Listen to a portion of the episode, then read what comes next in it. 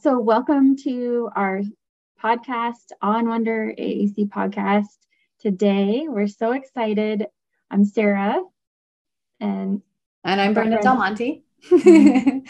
and we're here with um, two occupational therapists, and we're really excited because the the um, topic today is mobility matters. So we'll have you introduce yourselves. Melanie, do you want to go ahead? Yeah, my name is Melanie Thompson. Um, I'm an OT that works at private practice, predominantly out in Arizona. Um, and I got into power mobility about seven years ago, and uh, it has been a game changer for me. So I'm very excited to talk about it. Great, thanks. And Heidi. I'm Heidi Brislin. I'm an occupational therapist. I work one day a week for the Special Ed Tech Center and I work in the Edmonds School District. And in addition, I have a very small private practice where I do power mobility and kind of access evaluations. And um, I got started. Um, I mean, off and on through my OT career, I've done power mobility things, but I really got started with pediatric power mobility about um, probably six or seven years ago as well, Melanie. Well, that's funny. You're on the same same path there as far as you got started, but um, you have different settings. So Melanie, you said you're private, and um, and Heidi in the schools, but mm-hmm. you're both OTs. So tell me a little bit about what it's like to step outside your domain a little bit, getting into this power um, mobility, and then also just what are your thoughts generally about independent mobility? Um, Heidi, we'll start with you. Well, I'll answer the domain question. I think as an occupational therapist, I did adult rehab for many years before I worked in the school. So I've always done power mobility. I've always been part of like the seating team and, um, you know, different things because being able to move um, is just an essential occupation to be able to do all the things that you need to do for your um, activities of daily living. Mm-hmm. My thoughts about pediatric power mobility have definitely changed as I've, uh, you know, as I started doing pediatric, because I think the framework, um, when you do adults, you have people who know how to move their body independently. And so you're teaching them to drive the chair from the get go. And with children, you're, they've never, these children we're working with, with really complicated bodies um, that don't cooperate often. Um, that we're um, teaching them to move. So when I look at pediatric power mobility, I'm looking at it from a developmental progression. And so you have to kind of go back to, you know, your, you know, just the normal typical development and how do kids typically develop movement. And when you put a child in the chair and they move for the first time, you need to be thinking about, you know, why do kids go? Why do kids stop? Why do they turn and look at things? And and that you're really looking at it from a developmental perspective. And you know, I think it's um, I mean, I think every child deserves this opportunity. Um, and it's supported by research. And in the schools, you know, I work in the schools, I do most of my power mobility um, work in the schools. And, you know, we're tasked to provide evidence based practice, and it is evidence based and it improves so many skills, you know, mm-hmm. um, their cognition, their language perceptual play social skills you name it. So um, that's kind of my kind of thoughts. It's, it's just really really important. When you put it that way it's everyone's domain right? Mm-hmm. Yep. Mm-hmm. so melanie what about you? I know that in the world of private practice physical therapists are the main people who are doing um, referrals for mobility. So did it how does this land with you it was it was a definite um, mental shift for sure just because mobility has always been considered a pt's domain for sure.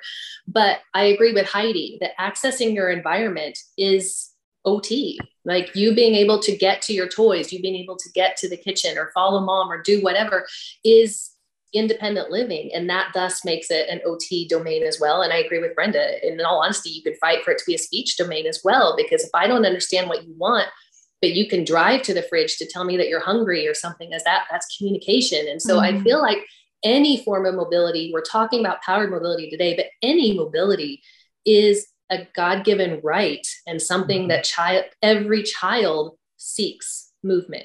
And so it's something that's highly motivating and it gives me a tremendous amount of insight into my kids, their personalities, their likes, their dislikes, that um, without it, I wouldn't know. Hmm. I really like what Heidi said about development. And I know, Melanie, I've heard you talk about pots and pans before, but, um, you know, sometimes Melanie will put a kiddo in a chair and they just do circles and so then there's a there's a sidebar conversation with parents with oh they don't know what they're doing. They oh i guess they i guess they're not ready yet. So what speak a little bit about what does it look like the first time you put a child in a chair and is that what's normal? For me? Yeah. Yeah. I think normal the only thing i look for in that very first time i'm putting a kid in his chair is do they understand that they are making it go and I don't care if it's circles or not. Circles are not does not mean they don't understand. And again, I feel like it's a um, um, I for, I'm not the words, but again, a God given right that we know what's behind us. We, as neurotypical people, know and we can turn around and look and see what's behind us.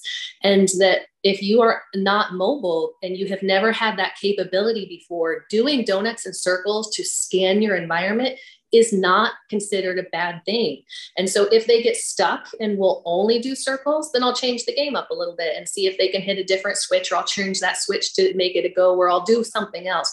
But a child that just does circles learns that they hit that switch or the joystick or whatever they did and they made it move. And that's the only thing that I need to understand that that child understands that they had control of it. Hmm. Mm-hmm. Do you have anything to add about that, Heidi? What does it look like when I know we work with re, Melanie and I work with really young children, and you're probably working with more school age space, but does it, what does it look like when you put a kid in a chair and how do you know that they're ma- making connections? Well, I, I, honestly, I just work really hard to set them up for success. So the first time, you know, I had a little guy with CVI and he kind of lived down here. And so, you know, we started off just, you know, he lived with his, you know, head down and his, you know, everything on his lap was like his, what he was, you know, his whole world was there. And so we started with a proximity switch that I just held, held um, so that he, when he moved his head, it would um, move. And, you know, he you know he you know you want them to be like you did that you know and give them that opportunity. And so you know i think it's every time you put someone in a chair i just it's like you you want to start with success i mean you want to give them success you want to end on a successful note. And um, i have a i have a story i could tell. Um, I have a the first three kiddos I did power mobility with in the schools were all in the same school. And so we moved them. We had one loaner chair that I'd gotten, and we moved one day, did all three of them in the chair just to kind of see. So, talk about moving and adjusting things or whatever. And so, my last student, um, had cerebral palsy, CVI, um, had just gotten an eye gaze device, um, was using that pretty well severe contractures. And if that little boy could move his head 15 degrees in either direction, I'm being really generous. And um, the team was like, You're not going to put him in that chair, are you? And I'm like, Heck yeah. And we put him in the chair, and he was using um, three switch. We, we had all three on because we didn't know any better. And um, he, within five minutes, turned that chair in a circle and drove up to a friend and stopped. Mm. Just, well, and, Just chill. and that changed everybody's perception of that young man. I bet it did. That is amazing for lots of things. One comes to mind, and that is the CVI, because um, often we don't get referrals for AAC because they have CE, CVI, so they must not be able to see the I, I, we we make some assumptions, and that's a if you know much about CVI, it's a really broad diagnosis. It's fluctuating. It it improves with age, and I'm talking about you know from zero to age eight, it, it improves a lot, just like all vision. So it's like you think, well, why would we put someone who can't really see in a powered chair? And it's like, well, um, blind people actually still walk, right? So that's mm-hmm. part of it. The other part of it is that um, they're not blind, and that CVI lets us know a lot about vision. And I know Melanie has seen that a lot of times too. Like people, p- parents will say, "I don't think they can see," and then they drive up and stop. Mm-hmm. So um, I think that um, Melanie has. I know she probably has a lot of stories, but I want to talk about um, how young is too young, Melanie. Well, I I think that putting them in a chair, just to touch on that for a second, also gives me insight into what they see. How far mm-hmm. can they see? How large of objects can they see? And so I um, I that is not a um, a pitfall. Vision is, I mean, obviously it's required to know where you are, but it is. I would still put a chair, a kid in a chair to give them that opportunity to see what they can do. We, um, I put kids in chairs as young as 12 months. Um, and that is because kids should start walking around 12 months, right? And so my kids have already missed out on learning opportunities, not because they are not capable or cognitively um, capable of learning, but because they don't move to get to the same kinds of, of um, opportunities to learn right and so as brenda touched on my my spiel to my parents is that you know your toddler or not toddler your infant can crawl around six to nine months and they crawl over to the kitchen cabinet and they pull out the pots and pans and they hear how they clink together and they see how they stack together and they are making all kinds of connections and learning opportunities in that moment that did not happen because we keep our kids strapped in a high chair and mom and dad thought, you know what? Let's bring out some pots and pans and have them play. That's not how childhood development works.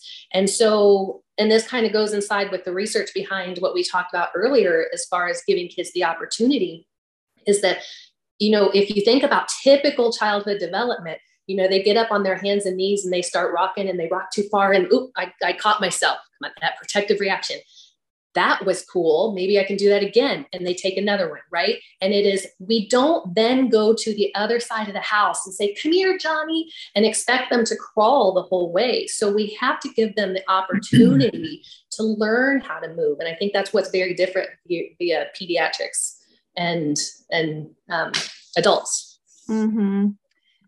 One, one of the questions that we were thinking about asking you too was about you know, how does independent mod- mobility relate to AAC communication? But I mean, we just keep hearing it in everything you're saying, mm-hmm. right? Right. Right from the beginning, you gave an example that you're going to go go see what's in the fridge, go mm-hmm. see what you want, go explore your um your environment, and then that invites communication too, right? Mm-hmm. Um, if you're looking at something, a parent is likely to say, "Oh, you found a book about whatever. Let's look at it and read mm-hmm. it."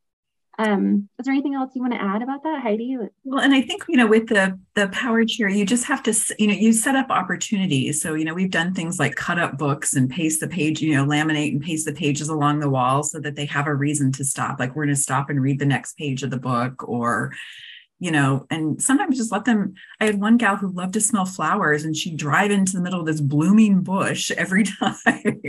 you know, she'd stop when she got there, but she just wanted to smell the flowers. So, you know, I think the thing to know about these power chairs, especially for kids who are going to use some type of alternative access, meaning like, you know, a head array, a fiber optic switch, um, something besides a joystick, is that chair for that child is mission control. It gives them access to everything they could ever possibly want to do. And that's, you know, and AAC is is you know so crucial because often like with um, using the proximity switches for the powered chair you see their um, access skills really g- grow and develop and it makes using the aac system so much easier because that motor pathway, you know, is getting a lot of practice in that powered chair. So, you know, it's it's it's a life changer. Yeah, I know that we've been on consults together, Heidi, and the team is problem solving ideas for communication. Think about high tech AAC, and then you're hearing uh, they're also getting a new chair And there's all these things that come to mind, right? Your brain goes, oh, well, XYZ, because there's so many things to think about, right? Like mm-hmm. you said, it's the the central well, and, and going back to like it being everybody's domain, I really try um, in the school district if we're doing an evaluation and we're writing the letter of medical necessity, that everybody is signing that letter. You know, every part of the team is because we're talking about, you know, we need, you know, this type of head array and we need this um, switch interface so they can talk to their AAC device and we need a mount for the chair. And so it's really not just, you know, just PT or just OT, or it, it, really takes that whole village. And you've got to look at what are the expectations at school when and home so that when you're looking at that chair you know when you're building that chair you're making sure that it's going to meet the students needs in all of their environments and so often i would have um, students go to like you know one of the big medical centers that does wheelchair evals and they'd come back with something and i'd be like this isn't going to work at school. Um, and so I really think schools where they spend most of their awake hours um, during the first, um, you know, 15 years of their life. Um, so I think we need to make sure that we're we're, we're at the table um, helping make those decisions. Melanie, I'm sure you have something to add to that. so much to say. Um, I I have to piggyback on what Heidi said in that powered mobility changes the trajectory of our kids. I've always said, well, not always, since past seven years, that it's my mission to get my kids with complicated bodies walking and talking, no matter what that looks like, because it does change the trajectory. Our kids with complicated bodies unfortunately get lowballed a lot by society, even by well intended teachers and aides and therapists and so forth. And if I say, Johnny, do you want to play with Elmo or Cookie Monster? And, you know, typical Tommy turns around and runs away, our assumption is that he didn't want to play with either of those. But a kiddo in a complicated body, if I say Cookie Monster or Elmo, and they don't respond, it's like, oh, they didn't understand. Mm-hmm. My kids, if they drive to something, oh, I didn't know that's what you wanted. Again, thank you for telling me.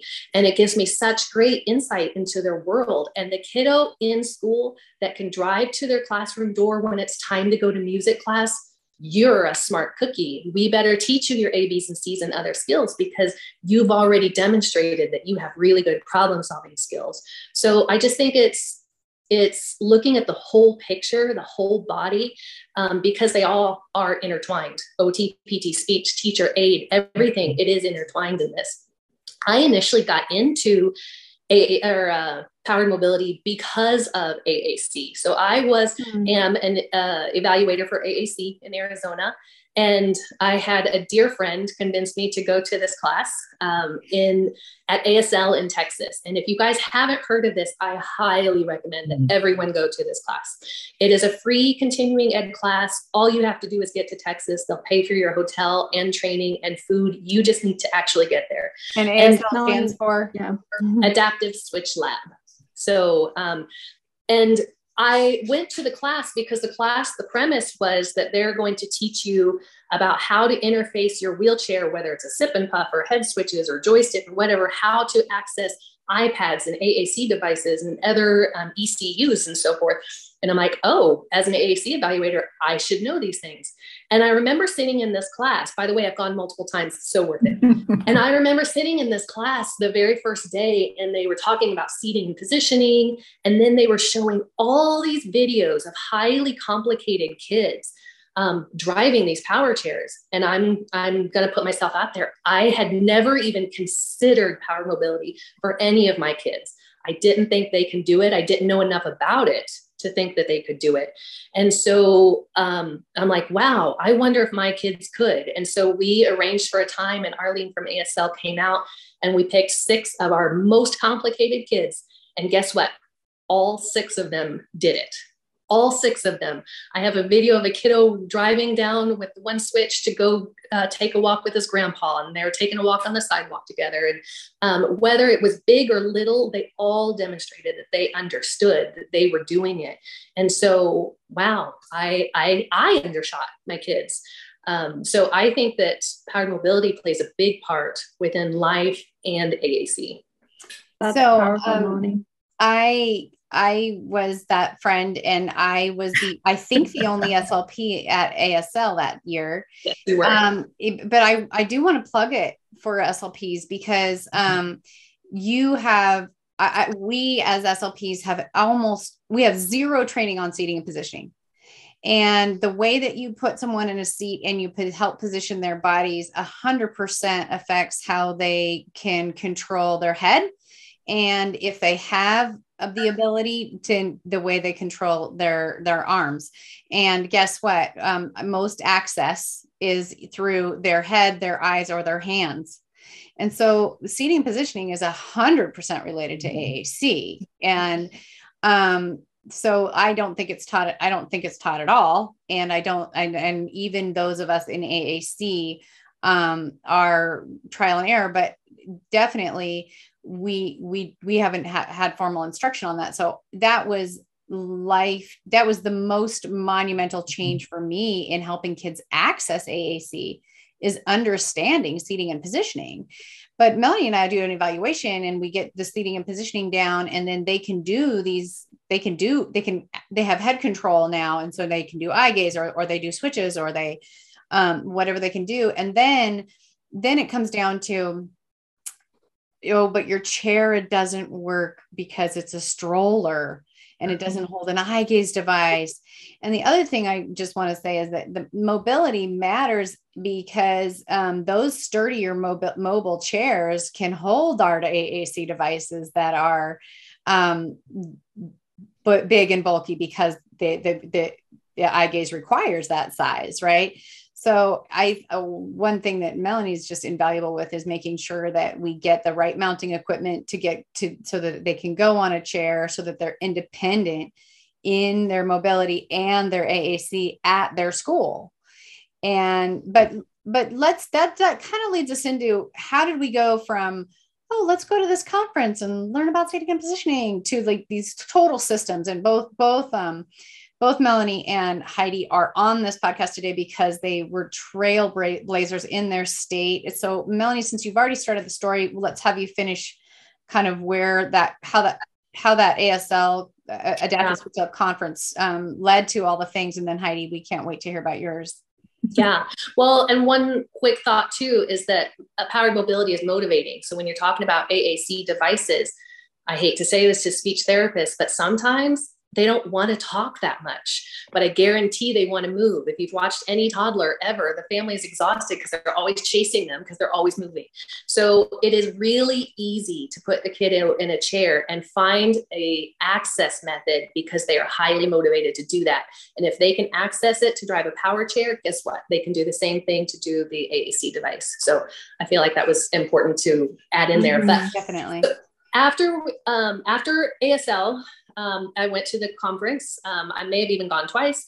And um, I came back and realized there was a major disconnect here in Arizona about the process of how to get kids in power chairs. And I, I understand that there's different processes in different states and so forth, but here you have to pass a test you have to basically do a driver's test, just like you do at age 16, and prove that you are capable of safely operating this and following directions and navigating around equipment and so on and so forth.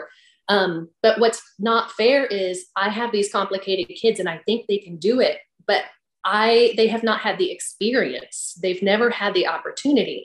So the disconnect that we found is that if I even made a referral or a recommendation that Johnny could do it, is that I have nothing to do with the evaluation process, is that they would then have to go to the PT evaluators. And unless I knew that he needs it at this speed with this control and, and all of these things, they're going to put him in a chair with a joystick, which most of my kids can't do, and they're going to fail the test. And again, it is not testing them on their abilities, you're testing them on lack of experience. And so there was a major disconnect that the referring PTs and OTs never actually met or knew the evaluating PTs. And so what we did is um, we again had ASL come to us out in Arizona, and they had a conference out here. It was a one day um, let's throw everything at them. Um, and then uh, I'm going to say Brenda was a little bit uh, sneaky in the aspect of what we did is we contacted the evaluating agencies that do um, for power chairs. And we told them about this free training opportunity for their therapists um, and that they should come. What a great networking opportunity and so forth. So even though that the pts i happen to know did not want to come to this conference because they felt like they already knew it they came, which created a major dialogue and shift because now everybody has the same information, everybody's on the same playing field, and the referring therapist now knows and has a, a connection to the evaluating therapist. And so that one conference I want, I'm not going to say that's all that we had to do, but that one is definitely where things started to shift here within Arizona. And so um, that was that was the beginning. And then it turned into i was able to get some loaner chairs or chairs donated. And so i then developed basically driver's ed for these kiddos. So these mm-hmm. kiddos can come to me and we do driver's ed and they can drive to anything they want. I don't care because i can make anything therapeutic. And we play with it and then we get out and we get in the chair and they drive to whatever they want and we play with it and we keep it on a more developmental model. But i in essence give them the skills that i know those evaluators are looking for so that they can then pass the test. Way more fun than your typical driver's ed, I'm sure. Yes. We'd all really like to see that. Thank you, Melanie. Yeah, it's been it's been such a fun ride. And I remember that one day and I remember um I remember literally saying, you know, referring PT meet evaluating PT who's and we were nobodies, you guys. Like no one even knew who we were. Mm-hmm. And we even did it through our nonprofit because nobody was paying for this, you know. So, uh, but it was just like we we weren't. I mean, I'm a speech pathologist. I mean, you know, and Melanie's an occupational therapist, so we weren't even part of the picture.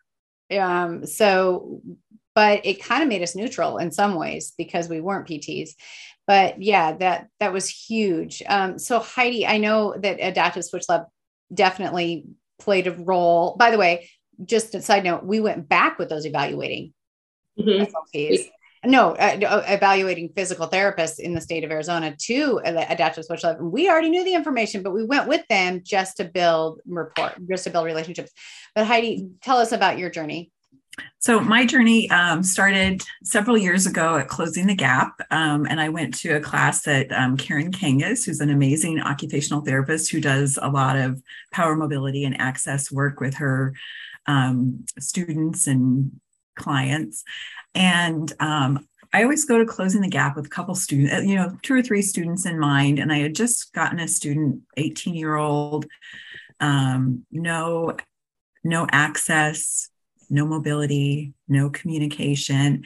And so as I'm sitting in this pre-conference with Karen, I'm getting like all these gazillion ideas of things that I can go back and and do. And so I um I'm chatting with her and then she connects me um, with um, the folks from Adaptive Switch Labs. And so they worked with me. We got a loaner chair. Um, and then um, I hadn't even gone to the class. I had just done this pre-conference with the two of them and as many classes I could as I could take in that, you know, from them while I was at closing the gap. And so we um, got uh, like an adult size loaner for my high schooler, and we got a smaller loaner um, for um, my three elementary students. And just kind of dove in there, not knowing, just knowing what I learned from the class and trying things and um, you know, reaching out to um, the team from Adaptive Switch Labs who are amazing and mm. want to help you. And eventually, um, they had been working on trying to come out and help me because we had so many children. We were trying to do it once. And um, so they came out. They also did a class while they were out here, and it was a mixture of school therapists and, um, you know, people from all sorts of, you know, from adults to pediatrics um, around the in Western Washington. And so we did that class, and I brought a whole team, I mean, my whole posse. And because um, really everybody um, on my school team said, like, drank the Kool Aid. And so, you know, when they came out to help us with these evaluations, we had a team of like 10 people there. And um, so from there, um, you know, I just continued to develop skills. And then I um, talked my PT partner into going down to Texas to Adaptive Switch Labs for a class. And I can tell you, it's the best seating training I have ever had in my life. Every time I sit there and listen to the seating training, I learn more things. Um, and when we were driving back to the airport, I'm like, well, you know, we just got a denial on this one chair. Um, and we had to take video of her doing like a driving test, which is not required in Washington state. And um, so we had to prove that she could go through a door, pull up to a table and stop and avoid obstacles. And so I was like, this shouldn't be how it is, you know, because when you looked at the Washington state law, it said that they needed to there was there's there's three little bullet points. So bullet point one was they had to be able to independently and safely operate the chair, which is crazy for kids. Kids don't independently and safely operate their body if they are on their feet most of the time. so, um, but then you got to like B and C, and it was like it was the only way for them to move independently. Um, it was age appropriate mobility, but we could never get past A. And so my PT partner, um, her name is Cheryl Davis, and she's um, just another real trailblazer in the power mobility world. So she contacted her PT lobbyist, and the two of us went down to the healthcare administration in Olympia, and we met with the director of um, Medicaid and basically said, hey, this is what the research says. This is what's happening. Um, this is not appropriate for children. And um, she was like, you know, nobody's ever brought that to our attention. Mm-hmm. We need to work on modifying that um, Washington Administrative Code. And about a year later, um, the WAC was changed to where um, now people under 21 qualify for a power chair if it is medically necessary and non experimental. And there is another little um, piece yeah. of language. yeah, yeah, it was like one of my biggest accomplishments. So that is um, really proud of the work that um, Cheryl and I did. Um, and then there is another little caveat in the Washington um, Administrative Code where if their power chair cannot be transported um, in their family vehicle and it's so far from school or whatever, they can also get a backup man. They can also have a manual chair. So they will pay for two chairs. Wow. Um, so it's um, finding, you know, finding the right um, ATP, but um, in in Washington, you know, definitely getting that law changed has made a huge difference. Um, I do want to say how I find a um, an assistive tech professional is someone the the person who works for the wheelchair supplier companies multiple people are assistive tech professionals. Melanie is one. Um, but the person who is helping you get order your chair um, and build your chair is an um, assistive tech professional. And um, i just started bringing them in and um, interviewing them. Wow and, so yeah. Go ahead no, go ahead. oh, so I, you know, my, my thing was, is I was like, you know, I live in a rural area. I can you provide excellent customer service to my students and their mm-hmm. families. Mm-hmm. If something breaks down, are you going to be able to come to them to take care of that? Mm-hmm. Um, when we build a chair, I how long is it going to take for the quote to come back? You know, and um, so that's kind of how I started finding people to work with. And then I usually the parents really choose who you work with. And so I usually say these are these are the choices. This is the experience I've had with them and let them kind of choose. But I just interview them. And if they some have been very honest, it's like, I don't have the staffing to do that for you right now. Mm-hmm. Um, but I have a great ATP I work with now. So well, I don't know I don't want to get in the weeds here, but I'm really interested in the verbiage around uh, the, the backup manual chair because here in Arizona, you have to have a manual chair first because once you get a power chair, you don't qualify for a manual chair. And the reality is, is those power chairs are expensive and they don't they don't work in every vehicle, and there are limitations to the power chair. Mm-hmm. And Science Camp is not as uh, you know power chair adaptable as a as a you know a beach chair stroller or whatever. So the the right to um, power and um, manual mobility is is something that is kind of not not uh, a standard. So i'm i'm interested in that because yeah. um, we've run across some issues there. Is did you or did you change a law there or are you just working on the rights or what tell tell well, us about that. Brenda, so, before Heidi answers, I just have to say for those who are just listening to the audio part of this later, when Heidi mentioned the backup chair, Melanie and Brenda's jaws dropped. So, you know, we know this is something important. and when and when Heidi said we changed the law, we were all visually clapping. But yeah. yes, so there's that too. Um, I believe it was part of the whole um, change in the WAC. So when they okay. so there was some stuff about there was criteria on what you could do to get a second chair. Like there were very few people that qualified right um, for a second chair. Um, it was extended a little bit um, and so it kind of um, you know i think if you you can fit those kids in that category most of them.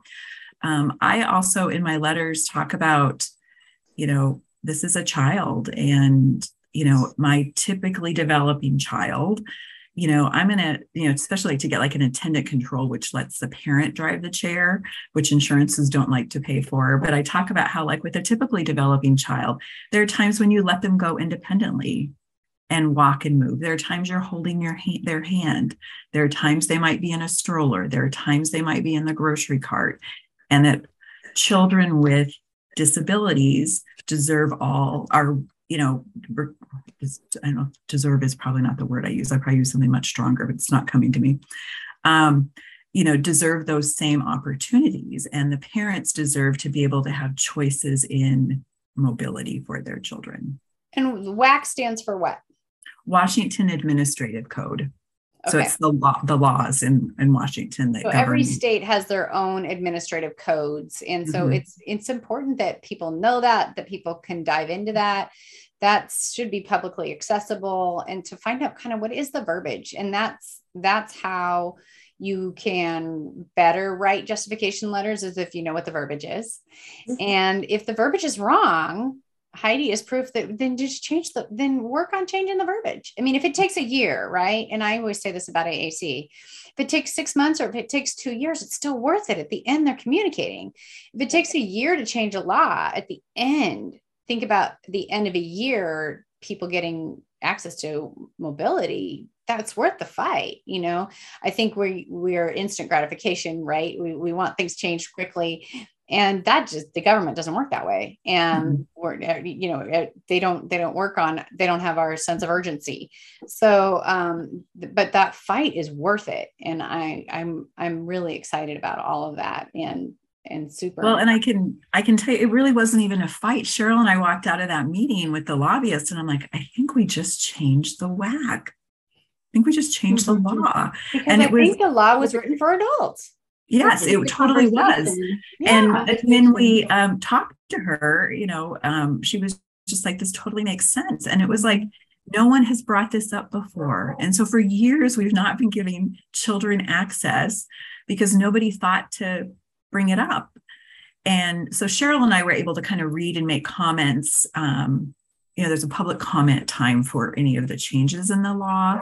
And we were able to read and make comments and kind of, and it ended up coming out like we were just you know looking at changing a few things you know like age appropriate mobility and not independent and safe and then when it got changed to medically necessary and non-experimental i think both of our jaws dropped um, but you know i'd say if you're living somewhere and that's a barrier go try to you know work with your lobbyist and um, get a meeting with um, the someone at medicare or medicaid sorry and um, just ask the question, explain what normal development is, explain what the research says, and just ask, you know, the question because maybe your state, no one has no one has said anything about it. You've just done it because that's been the practice for the state.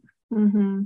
So Heidi, I have to give you kudos because you've opened the door for so many more kids. That is just beautiful and glorious. And I, it's interesting because of the fighting that I've had to do most of the times it has been fighting, dare I say, with other therapists. Um, and I think old school mentality. So I, my youngest that has gotten approved for a wheelchair was 15 months.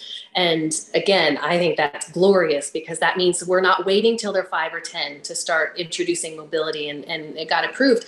But the evaluating PT really fought me on it and was not willing to do the peer to peer with the doctor and other things. And her rationale was, well, what if she drives into the street and doesn't look for cars?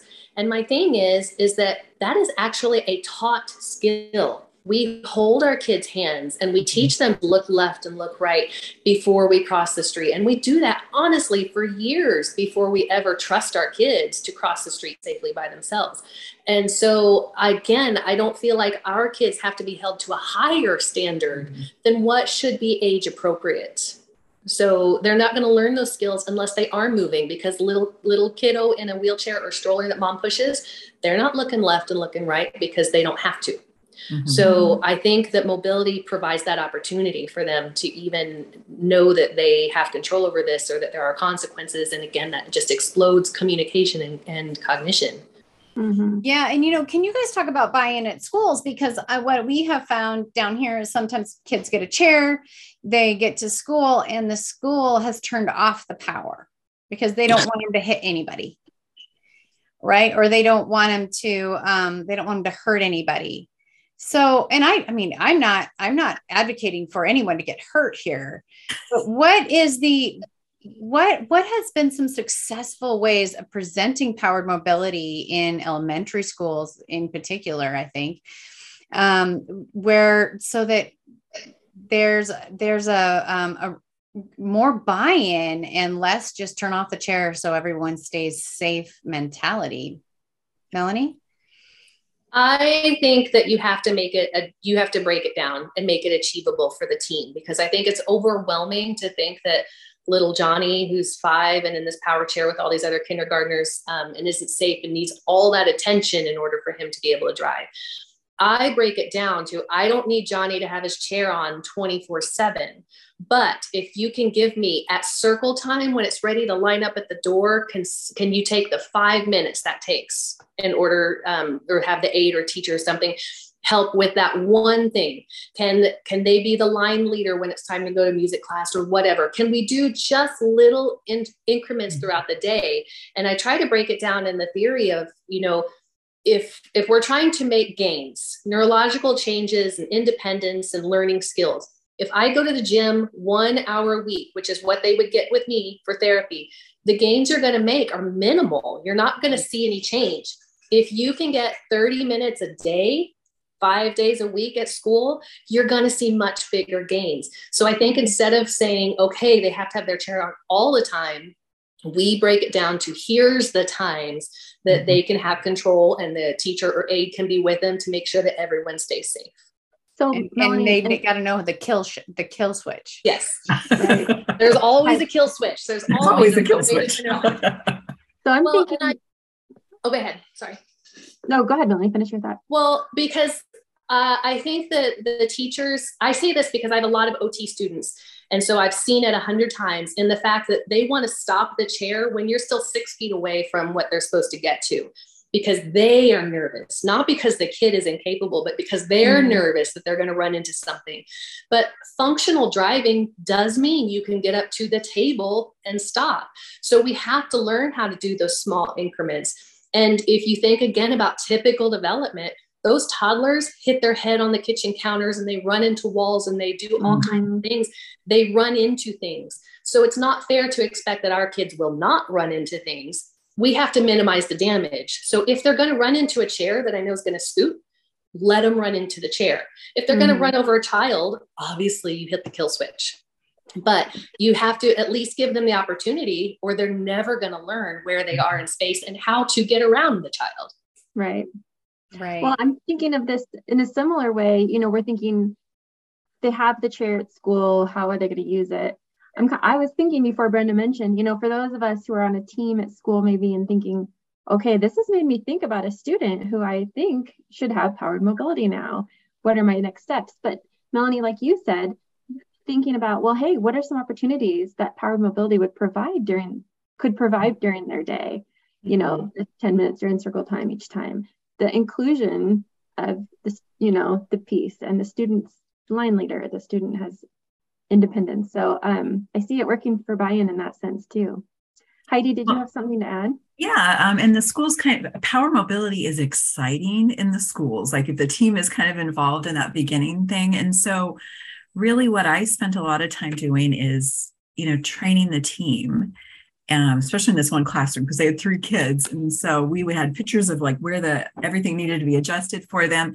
And i'm like you know if you can do I'm such, i always tell people try not to do more than 15 minutes at a time because cognitively it's a lot of work to drive that chair. And which means they'll do about 30 because it's hard to stop at 15 um, and so i would um, make sure that like the team the team at the school would get trained for how to operate the chair and that included their paraeducators. And those three kids got in that chair nearly every day mm. for the hmm. rest of the school year. They would take them out to, you know, someone would get a turn at recess with their age, with their class, and you know, in four square, you know, playing four square. And they would just find times during the day. And then in addition to that, there would be, you know, if they were working with the OT or the PT, um, you know, they might do some specific kind of training as they were developing skills on, you know, going through a doorway or different things. And, um, you know, and so I think it's empowering your team having them know where that kill switch is that you know you're going to be able to stop the chair. Here's three different places you can stop it.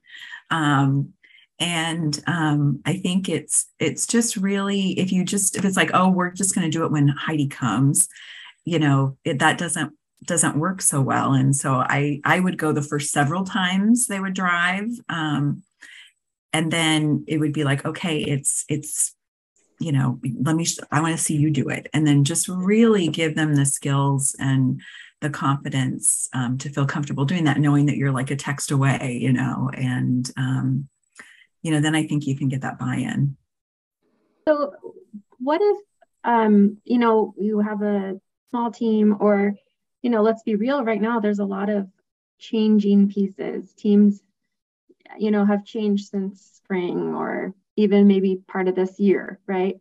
Um, and that can be really hard. Do you guys have any advice for someone who, regardless of their role, is sitting there right now thinking, I want to do this. I've never done this before. I don't even really know exactly what it means, but what what do I do?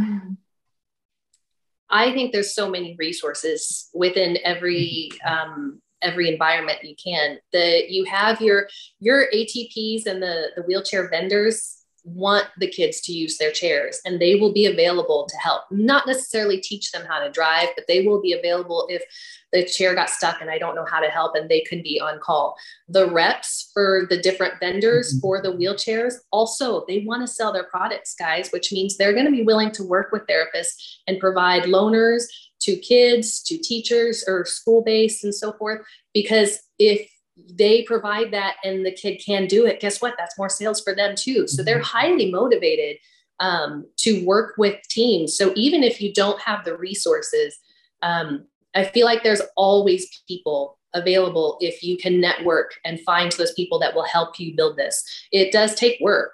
Um, there's mm-hmm. it's, it's a learning curve to it, but it's highly doable. And the minute that you see your kids moving for the first time, it is worth every cent mm-hmm. of time that you put into it because there's nothing more magical than watching them move for the first time.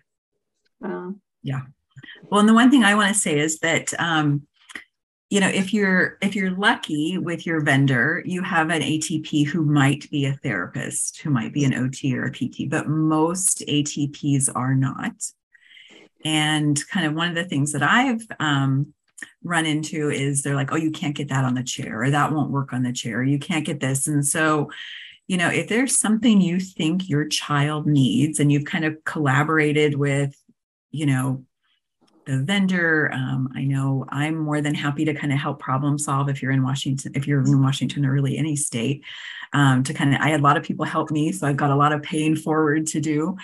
And, um, you know, I'm happy to help, but it's like if you decided that this is what you think your child needs to be successful in their chair, and your ATP is like, no, no, no, you know, you need to be, you know, you're the therapist, you're the clinician, you know more about seating and positioning, you have more background in education in that than the ATP does. So stand up for what you think that child needs.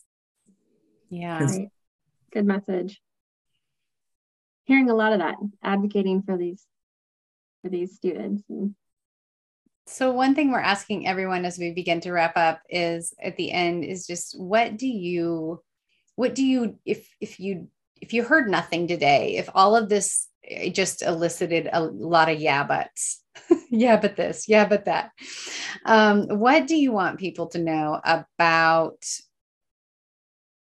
what mobility means for students with physical disabilities? I think movement is motivating, period, mic drop. The kids want to do it. And because they want to do it, they're going to give you the best motor ability that they have because they want to do it. And because they want to do it, it's, it's student led and directed.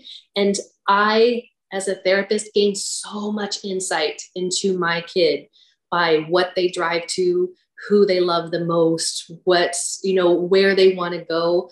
And that is invaluable to me. And a child with a complicated body, any insight I have into their world and their lives is worth it. And so I think mobility is motivating, and that's my my key.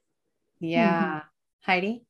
Um, I think one of the things I want to, I, I, totally agree with Melanie, um, but I want to say, like, starting out in the schools, um, it can feel like daunting and big and overwhelming. And I want you to know that you're not alone there are a lot of people out there who want to help you, either because they're going to profit from helping you or they genuinely, which is fine. You know, the vendors should make, you know, money for their um, products, but there are people who, like, genuinely from the bottom of their heart want to help you and um, want to see more kids get mobility. So find your village um, and find your village at school, find your village in, you know, the the therapy community or the power mobility community and there you don't have to be alone. There are people who want to help you.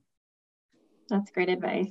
Yeah and um, if you are in washington state and you um, want some support heidi brislin supports us through um, consultation um, with our special education technology center consultations so that's another way to get to get in touch with heidi and to get some support um, before we wrap up, I just have to mention that um, I heard Melanie was nominated for an award, and I wouldn't. Would you mind just telling us about that, Melanie? I am highly honored that I just found out this past month that I won the Impact Award from the National Board of OTs um, to recognize there were four winners. So, to recognize the impact that I've made to my clients and within our community. So, um, there was a lot of behind the scenes people sending in things to nominate me, which I was un- completely unaware of. Um, but it has been incredibly humbling and exciting. And I, I can't even fathom. Like, it's just amazing. So, I won. Congratulations. Congratulations. we can Thank see you. why. Yeah. Yeah, right. I know. I, I love that there's some recognition here because the she really is kind of the only one in Arizona that's giving kids driver's ed. Mm-hmm. And it's paying off. Lots and lots of kids are getting, I think she figured she maybe over 100 chairs that she's helped kids get so far. So um, there's just there's a lot. She's done a lot for the community here in Arizona. So I'm so glad mm-hmm. of that recognition. And we are just so thankful for both of you.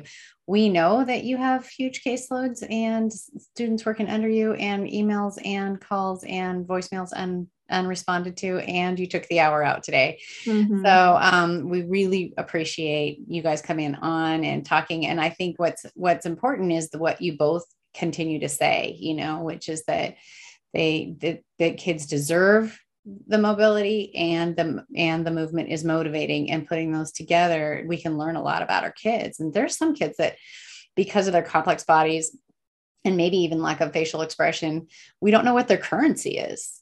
And and you know we don't know what they'll work hard for. And till you see them drive straight to we had a boy that drove straight to the um, poster of a girl on the poster and we were like okay All right.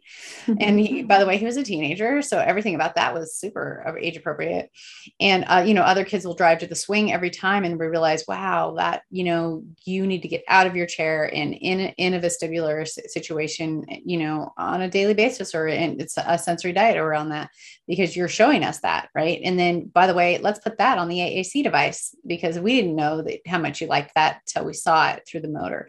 So they all go together, and there definitely are going to be people that are like, "I thought it was an AAC podcast, and we didn't even talk about that." But um, actually, it all goes together because it's just it's all one body, mm-hmm. right? And we all communicate through movement. yeah, and like you said, you both said it's changing perspectives of these students and and seeing all all that's there and all the potential. And our chat is blowing up with congratulations for Melanie and your award, and appreciation for Heidi changing the WAC and being an advocate. So yeah, yeah. Pretty exciting. Thank you all. All right. Thank, Thank you all for coming. Thank you. Bye.